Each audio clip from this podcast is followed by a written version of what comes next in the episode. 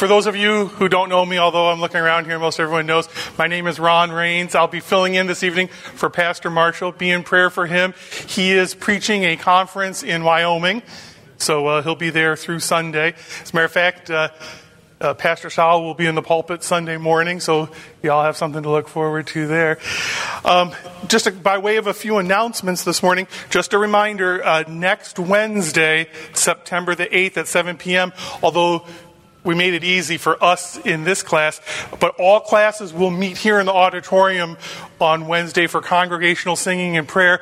Then we'll dismiss into our separate classrooms. Fortunately for us, they'll come to us and we get to stay where we are. So that's a good thing. Also, if you're in the choir or thinking about joining the choir, uh, choir will restart September 12th at 5 p.m. Uh, meet in the choir room, which is the room to my left. Uh, ages 11th grade and 12th grade through adults are welcome. Um, I know I was speaking with Pastor uh, Cheedy a couple of days ago, and uh, Christmas cantata is right around the corner, so I know they'll probably be doing a lot of preparation for that. So if you'd like to join the choir or just get back into the choir, uh, that would be the time and the place to do that. Also, too, Pastor Marshall had mentioned several times before, we're still looking for those people who might want to volunteer um, on an ongoing basis uh, to provide transportation for people who don't have a ride to church. It wouldn't necessarily be something you'd have to commit yourself to every service, but just to have like a couple of people in a pool to call on. So if you uh, if you have the ability or the willingness to want to help those who can't get here on their own, provide a ride to them, uh, just stop at the office or uh, I guess let myself or anyone on the staff or anyone know, and they'll get you in contact with the right person. All right, so um, we have been in study of uh, Second uh, um, Samuel chapter 19, and uh, just by way of review, I just want to touch on a few little things before we jump into the portion that I hope to cover tonight. As a matter of fact, uh, I'm going to start my timer now so I don't hold you too long or I don't get so far ahead or behind of myself that uh, I miss out on what I want to share with you tonight. Um, so, just uh, from a personal standpoint, um, I don't know if you appreciate as much as I do the fact that uh, on Wednesday nights we have this opportunity uh, to have a, a Sunday school, a, a, a, learning opportunity to actually study the Scripture. And though the things that Pastor Marshall has been teaching us uh, are applicable to people other than just people of our age group, it's nice to have the opportunity to be somewhat more specific to the needs and things that we have here. So, I mean, we're not dealing with uh, necessarily brand new Christians or the or the traumatic teen years, or uh, for some of you, you know, how to handle your firstborn baby, uh, that type of thing. Uh, most of us are kind of past that and a little bit more well established. But uh, for general review, though, what's been nice about this is uh, we're systematically going through a particular part of Scripture, so you know every week before you get here, you know where we're going to be on a Wednesday night as far as what we're going to cover. And I have found personal benefit in knowing that. So I'm reading the, the, the chapter that we're in before Wednesday night. And I'm reviewing what Pastor Marshall has taught on Wednesday night, uh, you know, on my own time during the week before the next service. And I think this is a good, valuable tool that we should all uh, start to employ in our own lives. Um, you know, just so you understand, uh, if God's doing what He's supposed to do, He is imparting to Pastor Marshall the wisdom and the understanding of what He wants him to teach but he wants him to teach that not because that's the only means by which you're going to get that information. It's because he wants you to use that as a jumping off place so that those things that God can speak to you in your own personal life, in your own Bible study, in your own Bible reading, in your own walk, and put into place those same things that he's bringing you as the pastor and revealing to you. So from God to him, but not just from him alone, but to us to have that same relationship and to understand the same things that God reveals to our pastor, God wants to reveal to us. And for those of you who want to spend a little more time and go a little more in depth, there's all sorts of opportunities then for you to use this as a starting place and to build on it in your own Bible reading and your own Bible study. So, just for sake of a refresher on just some basic principles on Bible study before we get into tonight's text, I just want to remind you a couple of basic premises about Bible study and how you should approach your reading of the Bible and your studying of the Bible. So there are three main perspectives when we look at Scripture. Uh, the first being a historical context. So obviously, in a book like First and Second Samuel, in the Book of Kings, and in Chronicles, we're dealing with a historical text. So we're hearing and reading and listening about things that literally happened. Okay? So, quite often in the Bible, we can study things from a historical perspective. So, just so that we're clear, anything historically in the Bible, it's literal. These events really did happen. These aren't stories or myths or uh, concoctions of different stories thrown together. These are literal events that we're getting a historical reaccounting of in God's written word. And unlike most textbooks, especially when they are concerning events that happened hundreds of years ago, or in this case, thousands of years ago, in worldly textbooks, uh, we don't have the benefit of the Bible in that the Bible is an omniscient um, account of what happened. So not only do we get to see or hear from the perspective of the author or the particular character in the historical account, but we get to be made privy of events of what other people were thinking and going on at the time because we have the perspective of God knowing all about what went on during that historical event. Uh, also, too, it's important to understand that um, any historical references in the Bible to events of the Bible um, include what's called intentional inclusion. So you understand that, for example, in these passages that we've been studying in 2 Samuel chapter 19 um, about David's return to the kingdom and about that period of time as he crosses over the River Jordan, uh, we get three particular accounts of three specific people uh, Shimei, Mephibosheth, and uh. Now, those, by all accounts, were not the only people present. As a matter of fact, the, the passage tells us about how there were a thousand people of the tribe of Benjamin there, and in all likelihood, there were numerous different people there, but God chose to specifically include the stories of these three people. So we can know because God's hand in this that He is including certain things for a reason. It's not just a random thing, oh, by the way, so and so showed up or this happened then. He's purposefully including these things in this historical account for a reason. And then finally, um, you have the benefit uh, in historical biblical text that to know that there is a single author. Now, many different people, you know, these books are accounted to Samuel under the inspiration of God. But the fact of the matter is, as all the books of the Bible, no matter who the handwritten author may have been, were all divine scripture by the Word of God. So you have uh, unity and clarity in that there's a single authorship of all the historical accounts in the Bible, from the book of Genesis all the way through to the book of Revelation. Uh, that's a benefit uh, that you have of having that consistency of the author. So, uh, historical is pretty much obvious um, in that uh, it's a historical account, it's a literal account. Now, another way to look at the Bible is not just from getting the facts and the figures of the historical account, but uh, looking at it from a spiritual perspective. And this is more or less not what happened, but how it applies to me as an individual. What benefit can we take as Christians from what God has provided us in the Scripture? So, uh, when it comes to a spiritual look at the scripture, uh, there's two ways you can look at it. There's going to be literal accounts and there's going to be allegorical accounts. So, for example, a literal account would be like what we were just studying. Uh, for example, we two weeks ago we learned about uh, Shimei, and Pastor Marshall brought out uh, the emphasis on judgment and what it meant to be judged and how we're all going to be judged. And so God used Shimei in his account in this historical context as a spiritual means for us to learn the concept about judgment and how that can be applied in our own lives. Um, there are both examples and ensamples. There are examples of how we should behave, and there are examples of how we should avoid or not behave in a certain way. So, uh, it, you know, what, does anyone remember last week? Who did we study? Who did, who did David meet at the river? You wasn't here. Okay. Who was here? Somebody was here. It, was Mephibosheth, right? So uh, we had an example in, in Mephibosheth. And does anyone remember what the spiritual application Pastor Marshall taught about Mephibosheth? What, what was the key word that he took from the text? Anybody? Slander. Right? It was about slander.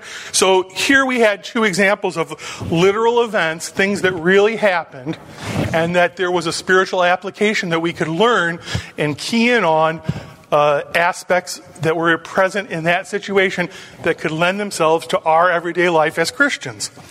Now, in in, in looking at the scripture from a spiritual standpoint, um, not only are there literal accounts in the Bible of things that we can make application from, but there are also allegorical things. And when I say allegorical, I mean things that are a picture or a type.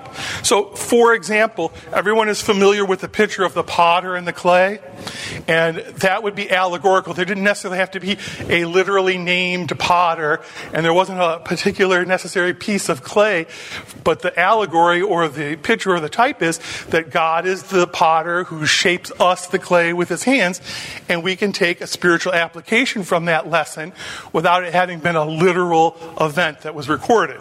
Uh, the same would be an example of uh, in the book of Revelation that talks about the seven churches, and there were seven literal churches, and there were seven literal letters to those churches, but uh, they're also then representative of uh, seven ages of the church age. There are also seven types of churches that have been and are in existence at any given time, and they're also representative of, of seven types of Christian uh, attitudes and beliefs that you can be in. So there's multiple applications um, in the Bible of things that are allegorical that aren't necessarily taken from the literal context of what they did. All right.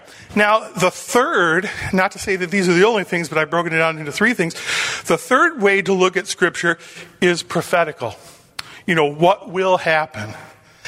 And just like in spiritual applications in the Bible, when we look at the prophetical context of a passage or a piece of scripture, there could be both a literal, direct revelation of a future event. So, for example, the Bible tells us that someday there is going to be a rapture. That's a real, literal event. And the Bible tells us we might not know the hour, or the time, or the day, but with certainty, it is going to happen, and it's literally going to be a rapture. Like the Bible, the Bible doesn't use the word rapture, but we understand that we'll be taken up, uh, and we understand the concept of the word rapture. Uh, another example would be the tribulation. We know that there will be a tribulation. The Bible prophesies prophetically, it, it tells us about a literal event in the future called the tribulation. Um, the millennial kingdom. We know that God will reign for a literal thousand years on this earth in the millennial kingdom. We have numerous prophecies that tell us that this literal event is going to take place. Now, in addition to the literal direct revelation of fact within Scripture, we also can find uh, allegorical references. These would be indirect revelation through patterns or types which provide personal application to prepare for a future event. And what I want to do tonight is kind of go back and look at the three people that David met at the river. And I want to look at it from a, from a prophetical standpoint. And bear with me because not all pictures and all types necessarily hold up to all scrutiny, um, you know, 100% of the way in every case. But I see some clear things here that I think after I lay out the groundwork that you might agree with me on.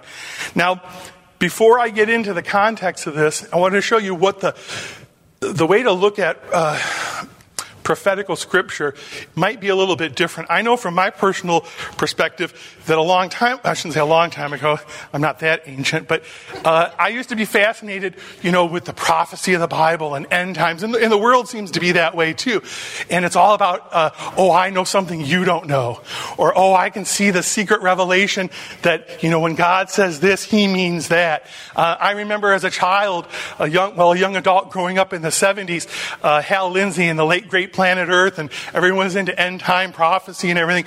And I can remember a time when my dad and his brothers got in a literal fist fight with, with each other because the one brother insisted that, you know, those, those beasts that are going to have uh, uh, scorpion tails and sting men, why, those are helicopters. And I remember my dad saying, no, the Bible's literal. It's not uh, allegorical. And they literally went to blows over whether it was going to be a literal beast or if it was going to be, you know, some uh, man made thing that we could explain away. But uh, I say all that to say this. I've come to realize that um, the reason why you should look and study the Bible prophetically is not so much that you have any kind of specialized knowledge, but bear with me. I'm going to go off track for a minute and you're going to understand what I'm talking about. Uh, now we need some participation. If you could, if you could have any superpower, what superpower, Ray, would you like to have? What would you like to do? Fly. That's a common thing. Gabe, if you could have any superpower, what would you choose? Wisdom, wisdom. That would, that would be a superpower we could all use. Uh, and, and, maybe invincibility. Uh, flying is always a famous one. What about the ability to know the future? Wouldn't that, I mean, haven't there been many movies and uh, literature and things around someone who can know the future? You know, they know some terrible event's going to happen and they have to race to warn people against it. Or, uh, well, I mean, just as an example, uh, if you could tell the future, what are some of the things you would do? So, for example, uh, if you knew who was going to win the next Super Bowl this year, what if I could take you in Scripture and beyond a shadow of a doubt, God reveals in the Scripture that the Detroit Lions are going to be the next Super Bowl winners? Now, that would have to come from the Bible for that to be true. But let's just imagine that beyond a shadow of a doubt, there was direct revelation that that was going to happen. Some certain things are going to happen. Like, I don't follow sports, but all of a sudden, I'm going to be a Detroit Lions fan. I'm going to wear Detroit Lion gear. I'm going to wear a Detroit Lion hat because I want to get on board with the winning team.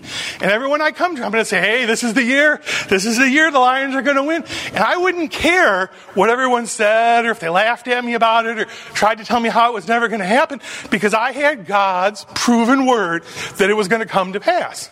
So knowing that prophecy w- would change my behavior right now. Um, another example would be if you knew for certain which new startup company was going to be the next Apple or Amazon, what would you do? You would buy stock. You would sell everything that you had, you would live like a pauper to buy more and more shares of that stock. You take three or four extra jobs. You, I mean, I understand, well, oh, I'm not greedy, Brother Ron. I, I wouldn't do that. No, you would do that. You, you would go into debt to borrow money to invest in that company. As a matter of fact, you would urge all your friends and family. You would tell them, no, this is a sure thing. It's guaranteed. I've got it in the Bible. It's going to come to pass. We need to get on board with this. We we need to take advantage of this. We're going to reap great rewards from this. And you would do it. And then what if you knew exactly when and where the next, natural disaster would occur? What if in Scripture it had been revealed that there was going to be a category four hurricane that was going to hit down south like it did, but you knew a year in advance? Well, the first thing you would do is you'd make sure not to be there when that day came, right? At the very least, you'd make sure that you avoided being near there or anywhere around there when that was going to happen. But you know, given enough time, you'd probably start to warn people about it. You'd probably make every effort to say, hey, look, I know this sounds crazy, but you got to get out of there. You're all going to burn up or you're all going to get flooded out or you're all going to die. The tornado's going to hit at three o'clock on Tuesday night. You got to be prepared. And some people are going to think you foolish for saying that, but you're going to be adamant about it because you know with certainty that God prophesied that that event was going to happen in the future. As a matter of fact, you might even go so far as to realize that you won't be there yourself and you've warned as many people as you could, but you might even take steps then to prepare for those people who are going to be there who won't heed your warning. Maybe you go ahead and you got supplies there, uh, you uh, had bunkers built, uh, you put you built a dam you did something, you, you sent generators there.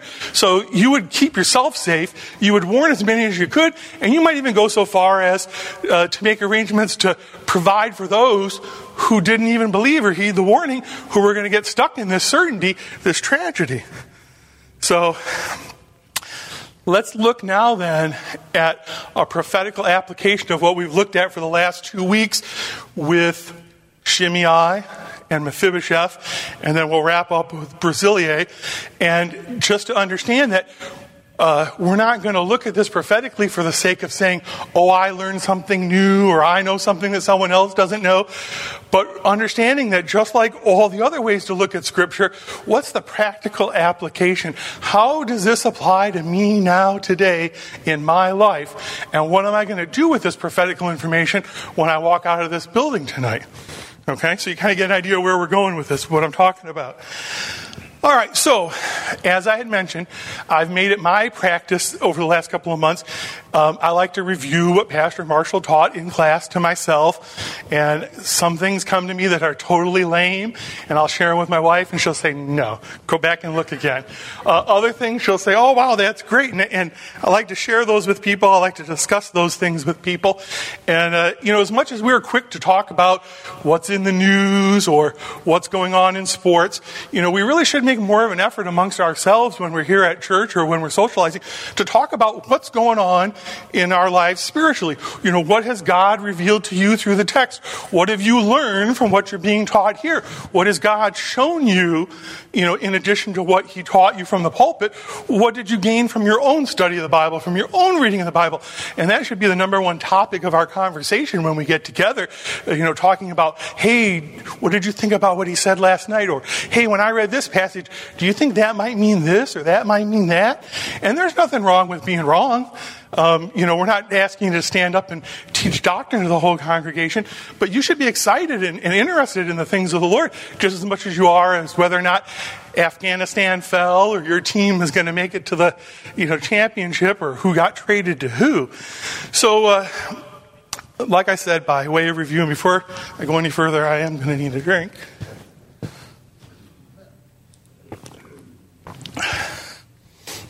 Okay. So uh, after having uh, listened for the last couple of weeks uh, what Pastor Marshall preached on, um, I kind of noticed something. So there's a general. Oh, did I lose my microphone? Okay. Thank you. All right. Well, at least you can still still hear me. Uh, if anything goes wrong with the sound, blame Mrs. Fellman. She said this is her first time solo up there. So I, prom- I promised her that we would point her out and objectify her if anything goes wrong. So now it could put me in a dangerous position because she has control over how I sound from up there. If I start sounding like Donald Duck or Mickey Mouse, you'll know why. Uh, so uh, I started looking back at this, and quite often um, in Scripture, when we see things in sets of three, it's usually a, a, good idea or a good warning or a red flag that, hey, maybe there's more to this. God likes the number three. He likes to put things in perspective in sets of three. And for all the people who showed up that day as the king crossed over the River Jordan, uh, he, he focused on the stories of three particular individuals. So initially I thought, well, there's got to be more to this than meets the eye. I mean, of all the people that were there that day that, that he chose not to tell us about, what's unique or specific or, or what relates these three people and their three events to each other? And then I started thinking about something as I was reading through the text, and here we are. David is obviously a picture and a type of our Savior Jesus Christ. Okay?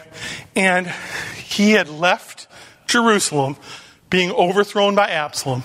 He leaves the city of Jerusalem and he leaves in somewhat of disgrace and mockery. And he now is returning triumphantly as the king.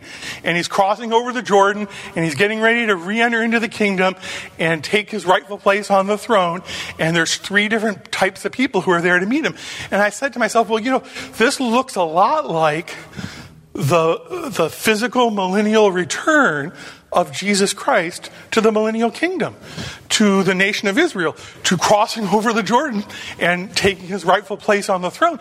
And I wondered to myself, you know, maybe these three people are a picture or a type of those same type of people, uh, representative of the, as a picture or type of the people who are going to be present at that millennial return as Jesus Christ starts his reign in Jerusalem. So you may not agree with me, but let me just run through this kind of quickly and share a little bit of this with you and see what you think. The first person that we encountered was Shimei. And Shimei's name means to hear or to obey. And as you recall from Pastor Marshall, he taught about uh, judgment. That's a little bit more true about what I thought about, about how there's going to be a judgment of us all before we enter into that millennial city. That we'll all stand before Christ and we'll be judged and we'll give an account of our lives here on earth before we enter into that millennial reign with Him. And if you th- if you remember in Judges, I'm sorry, in uh, 2 Samuel in chapter 16, it said, "In Shimei, Shimei, the son of Gera, a Benjamite, which was of Bahurim, hasted and came down to the men, came down with the men of Jordan to meet the king.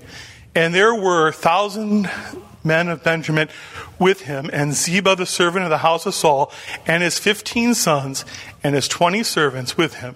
And they went over Jordan before the king. And they went over a ferry boat to carry over the king's household and to do what he thought good. And Shimei the son of Gera fell down before the king as he was come over Jordan.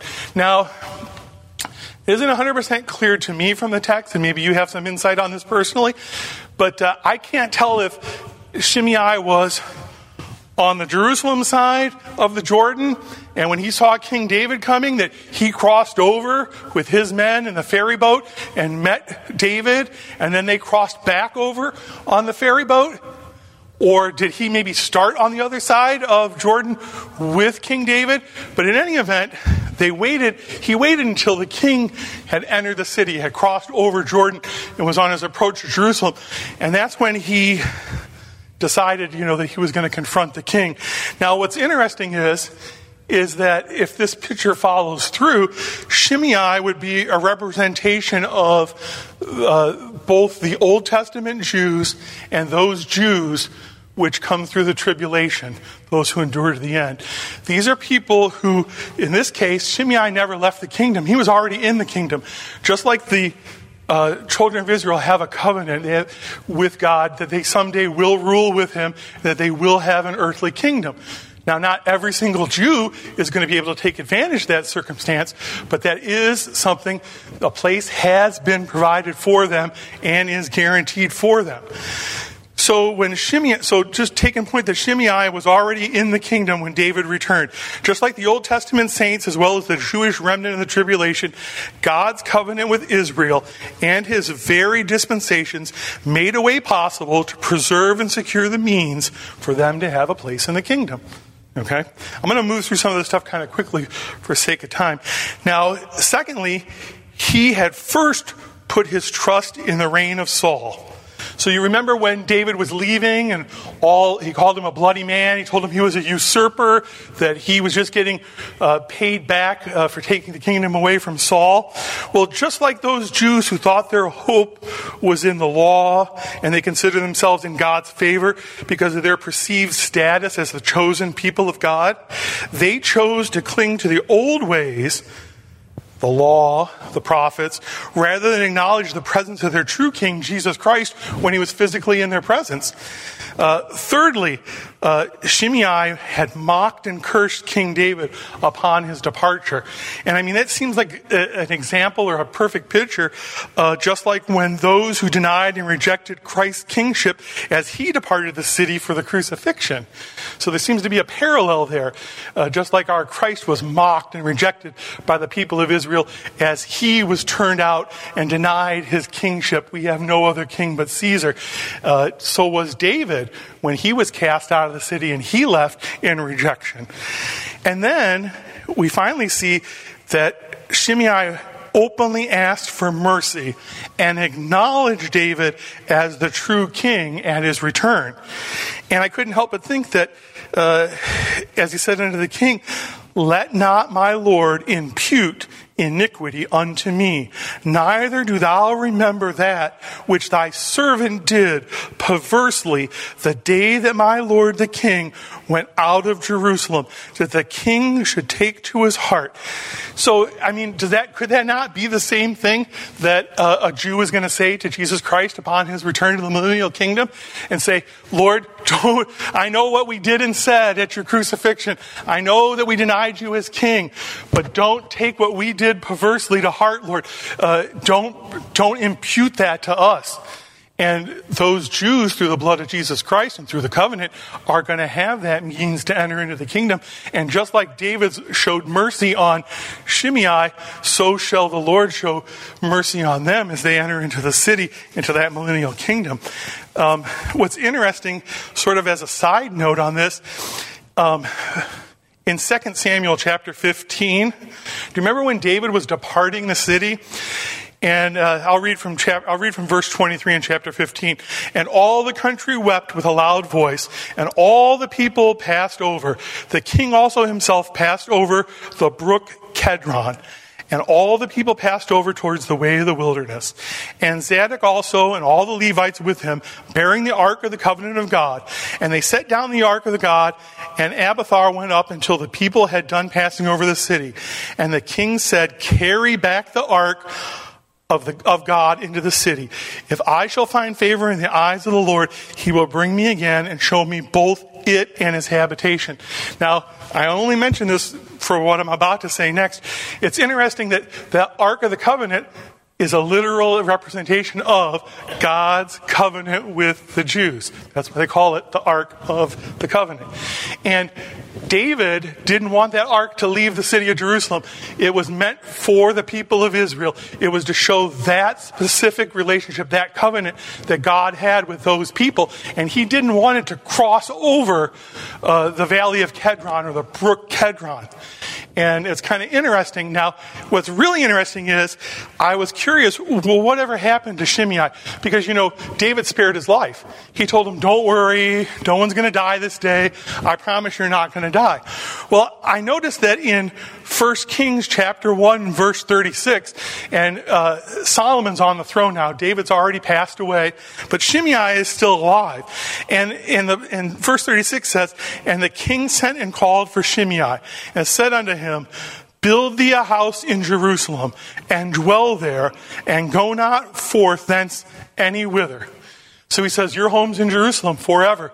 Build a home here in Jerusalem, stay here in the, in the kingdom, stay at the capital, stay in Jerusalem. And in verse 37 says, For it shall be that on the day thou goest out and passest over the brook Kidron, Thou shalt know for certain that thou shalt surely die. Thy blood shall be upon thy own head.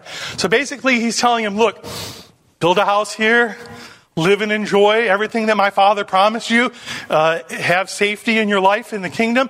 But the day you cross over the brook Kidron, the same place where he wouldn't let the covenant pass over, know for sure that you're going to be a dead man and that the, your blood is in your own head. And what's interesting is it reminded me of a passage in Revelation in chapter 29, verse 12. And behold, I come quickly, and my reward is with me to give every man according as his work shall be. I am Alpha and Omega, the beginning and the end, the first and the last. Blessed are they that do his commandments, that they may have right to the tree of life and may enter in through the gates of the city. For without are dogs, sorcerers, whoremongers, murderers, idolaters, whomsoever loveth and maketh a lie. So, you know, you and I, as born again, Bible believing, saved by the blood of Jesus Christ Christians, we don't have to enter in and hope that we, or even need to take from the tree of life. Who is this a reference to? This is a reference to those who were saved out of the tribulation. These are a reference to those people who need and are born into the, during that millennial kingdom. And it just seems interesting to me that, that just like Shimei, if the picture is complete, those people need to remain uh, there in, in Jerusalem. They need to eat and take from that tree of life. And outside of that, there is no guarantee. There is no life for them. So, like I said, this, this might not be a picture that you agree with, or you might have your own conjecture about it.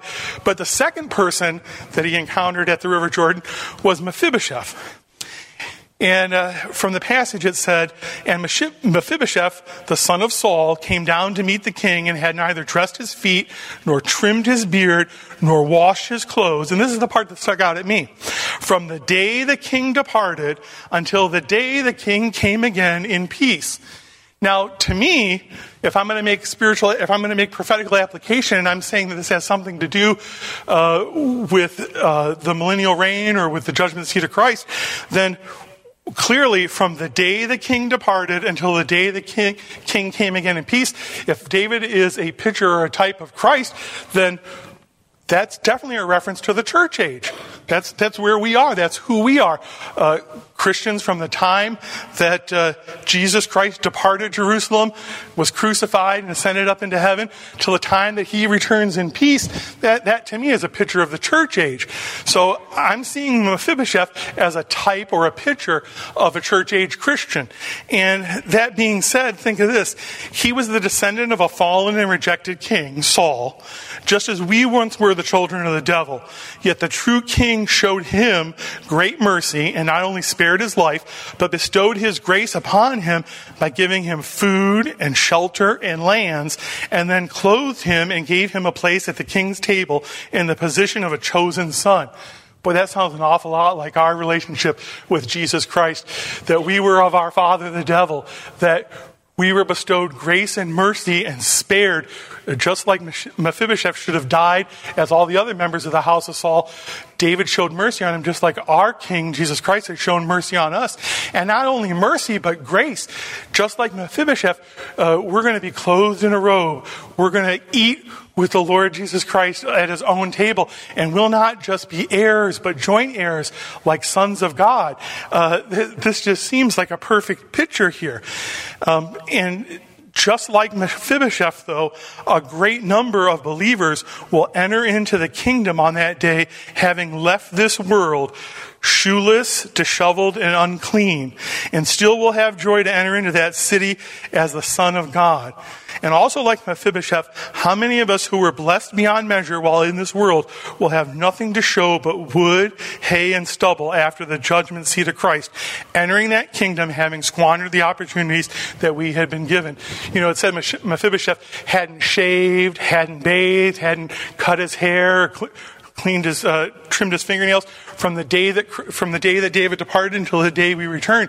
And I'm just wondering if we follow this picture through in our in our own lives, are we Christians who have been blessed and given all these opportunities, both in this present world and in a future kingdom to come, and have we just bided our time waiting for Christ to return, unclo- unclean, unshaven, not taking advantage of, not utilizing all the gifts and things that He had given us.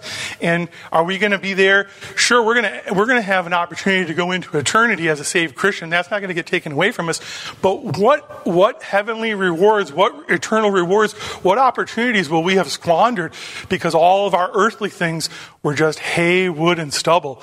You know, what did we do when we see the Lord at that day in his kingdom. I mean, we're all going to be great and jubilant that he's going to have a triumphant return, that he's going to finally reign and the whole world's going to know. But we're going to be ashamed if we show up there with nothing. That, that, that we, oh, I, I just bided my time, Lord, until this day. I'm just so glad that I'm here and that you're here. But I would hope that we want more to show for ourselves on that day. Take one more drink. So, that brings us to the third person in the text, which is Barzillai. His name meant man of iron. And it says, And Barzillai, the Gileadite, came down from Rogelim and went over Jordan with the king to conduct him over Jordan. Now, if you want to follow the, the picture and the type of what I've been presenting so far, it's my belief that uh, Barzillai is an example of the type of believer that we should all strive to be. And let me tell you why as we read through the passage. It says, uh, Now Barzillai was a very aged man, even fourscore years old, and he had provided the king of substance while he lay at Mahanaim, for he was a very great man. So here's a man who had always been faithful to the king. He was a man, he was an aged man. He was a man who obviously had uh, been a good steward with whatever he had been blessed with because in a time of need of David, he had enough goods and wealth to be able to be a blessing and provide provision for the king. And I'm thinking to myself, you know, that's what we should be doing. You know, the things that God instills us with in this world, uh, are we being good stewards of those things? Are we setting them aside and preserving them so that we can use them not for our own blessing, but to somehow bless the King, to bless our Lord, to bless Jesus Christ? Um, And uh, he was an aged man. You know, we talked about the fact that uh, we're, we're of a certain age group in here. Now, all of you, not many of us in here are fourscore, 80 years plus.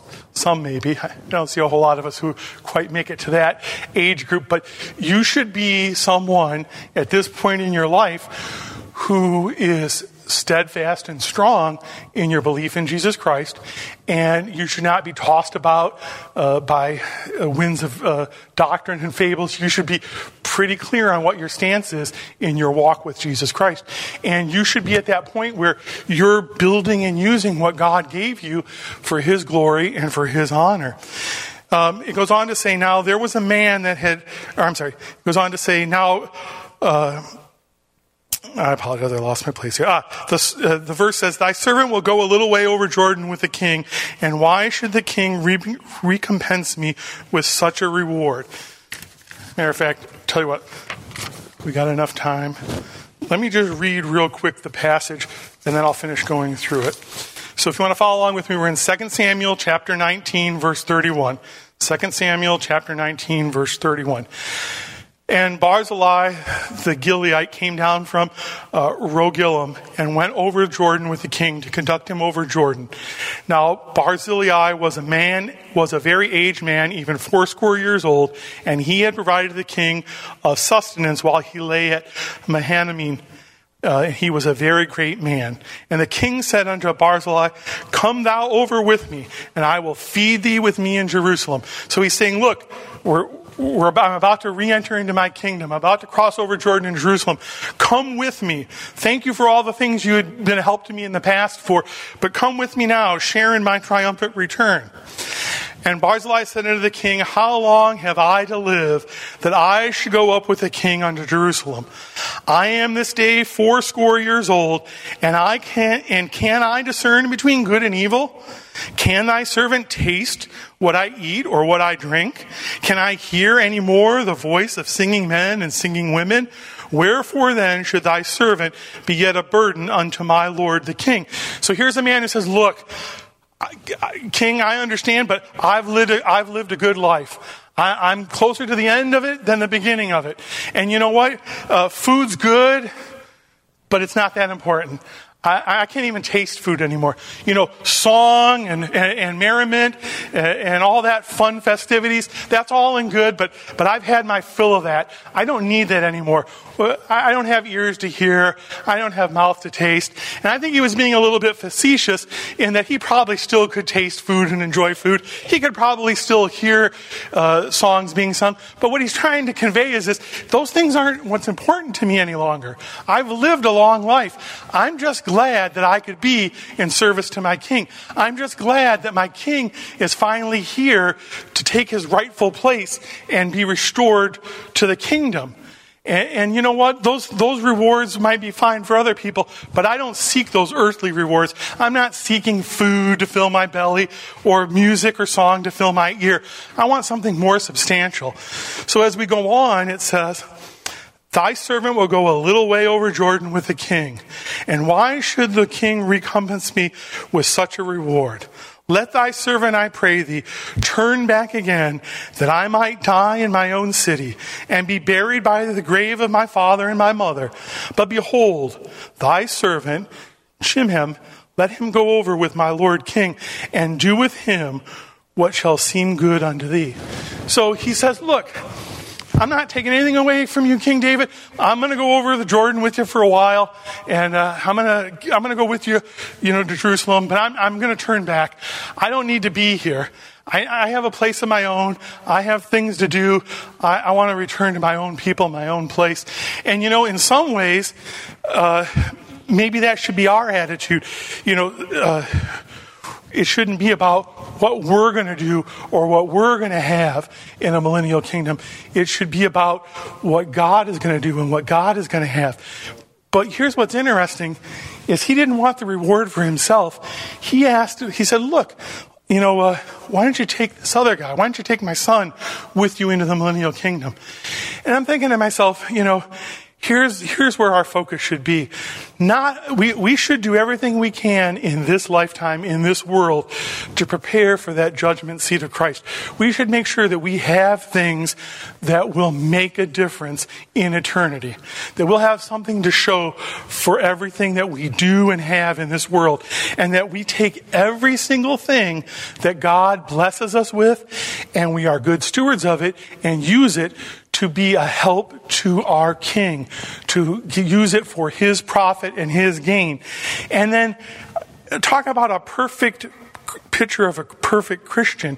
When the time comes then for you to receive your reward of Jesus Christ, for you to reign and rule with him, you're less concerned about you getting the glory or you getting the benefits. You're just happy to be there with the king. But the thing that lays heavy on your heart, even at this time when all the tribulation has ended, is who else can I see get into the kingdom? Who else can I see know the king like I knew the king? Who can be blessed by the king like I was blessed by the king? Who can share and have that? So when I started this evening, I mentioned to you that the purpose of prophetical revelation is the personal application. And the fact of the matter is that just like those three hypothetical things that I mentioned, you know, uh, what if you could tell the future? You can tell the future.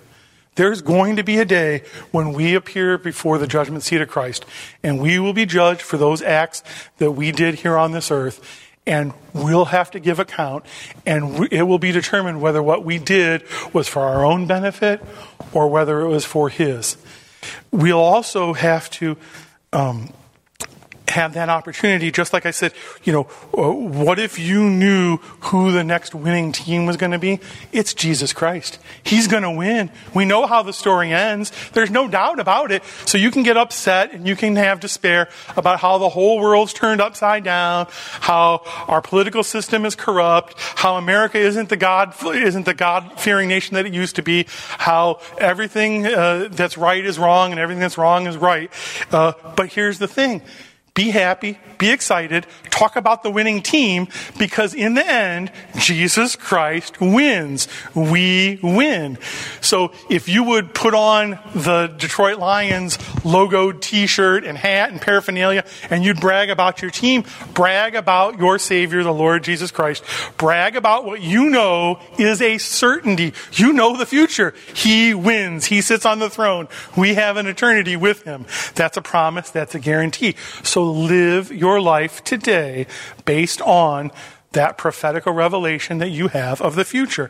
What was the second example I gave? Uh, what would you do if you knew for certainty who the, the next big startup was? How you could get rich? Hey, did we just not understand and realize that the things we do on this earth build eternal wealth for us um, in, in, few, in a millennial kingdom. And I didn't go a lot into the scripture of it, but you know, there's going to be crowns that you receive. Um, there are going to be rewards that you receive. You are going to, if I read the scripture right, we're going to rule and reign over cities in eternity based on our faithfulness with what God gave us while we were here on this earth. So your goal should be this.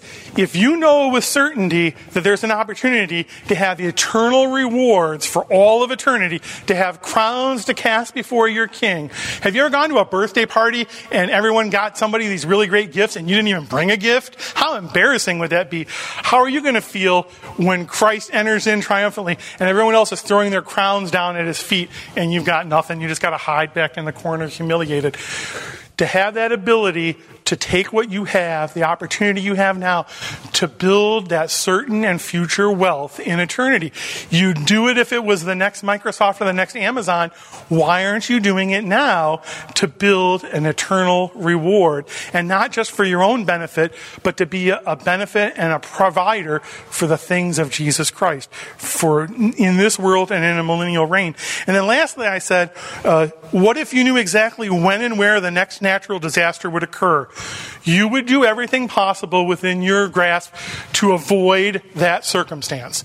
And you would do everything within your power to warn other people about it. And you would go so far to make provision for their protection even when you weren't there. And just like Barzillai wanted to make sure that Chim had a place with the king, so then should be our emphasis. We know a couple of certain things. We know that if you die without Jesus Christ as your personal Savior, you are going to go to hell. That is a certainty. That's a prophetical certainty that the Bible tells us. That's not sometimes, that's not maybe, that's every single time. So every man, woman, and child you come in contact with who dies without knowing Jesus Christ has a certain prophetical future, and that's in a lake of fire for eternity. And you have the ability to warn them and stop them from being there. Now, first and foremost, if you're not saved, just like if you knew where the tornado was going to hit, you wouldn't be there. If you haven't accepted Christ as your personal Savior, you have a warning of what's going to happen. Save yourself first. But assuming that we've all done that already, then the emphasis has to be on who are we warning? And look, not everyone's going to respond. You know, we knock on doors, we street preach, we witness to friends, we do lifestyle evangelism. It's not always going to have an immediate result, but that's not a reason to stop. There is a certainty.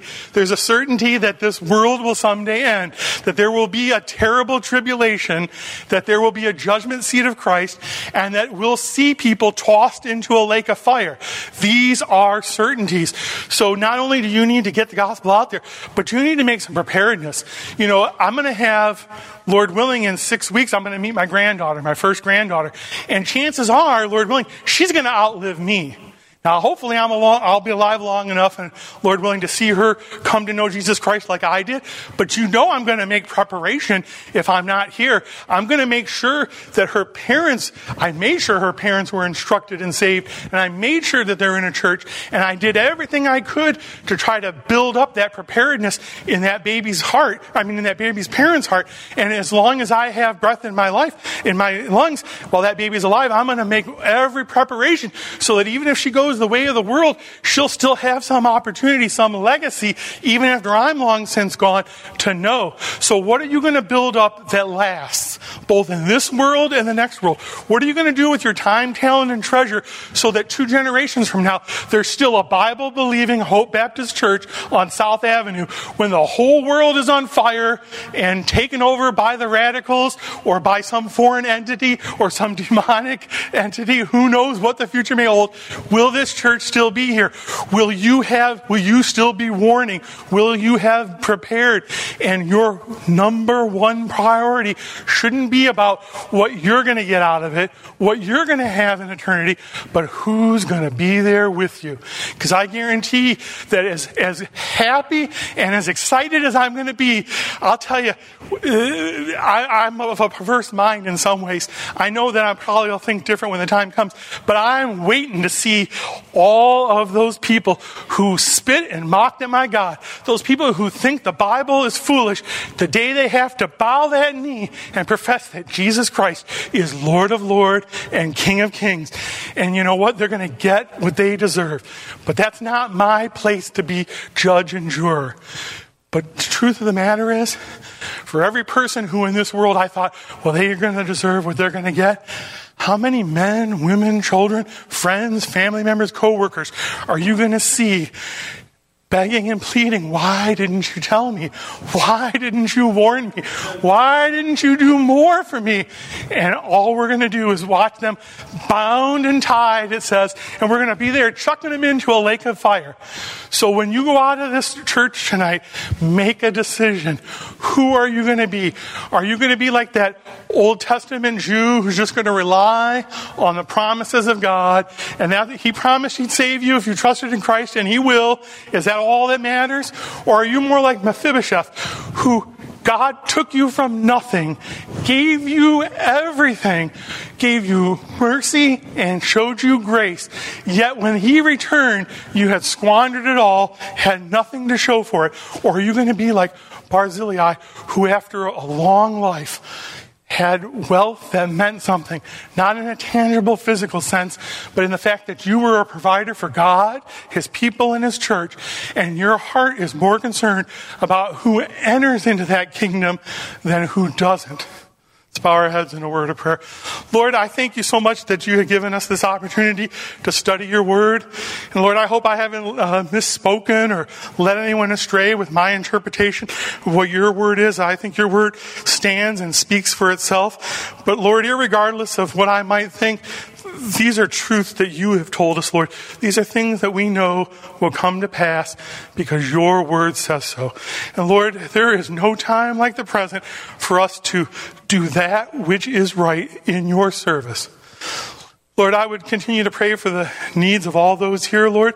I would uh, ask that you would honor and bless these next 15 minutes or so as we seek you in prayer, Lord, uh, in couples uh, with other men or other women, and that, Lord, uh, you just put on our hearts what you would want us to pray about.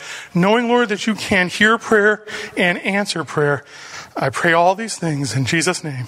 Amen.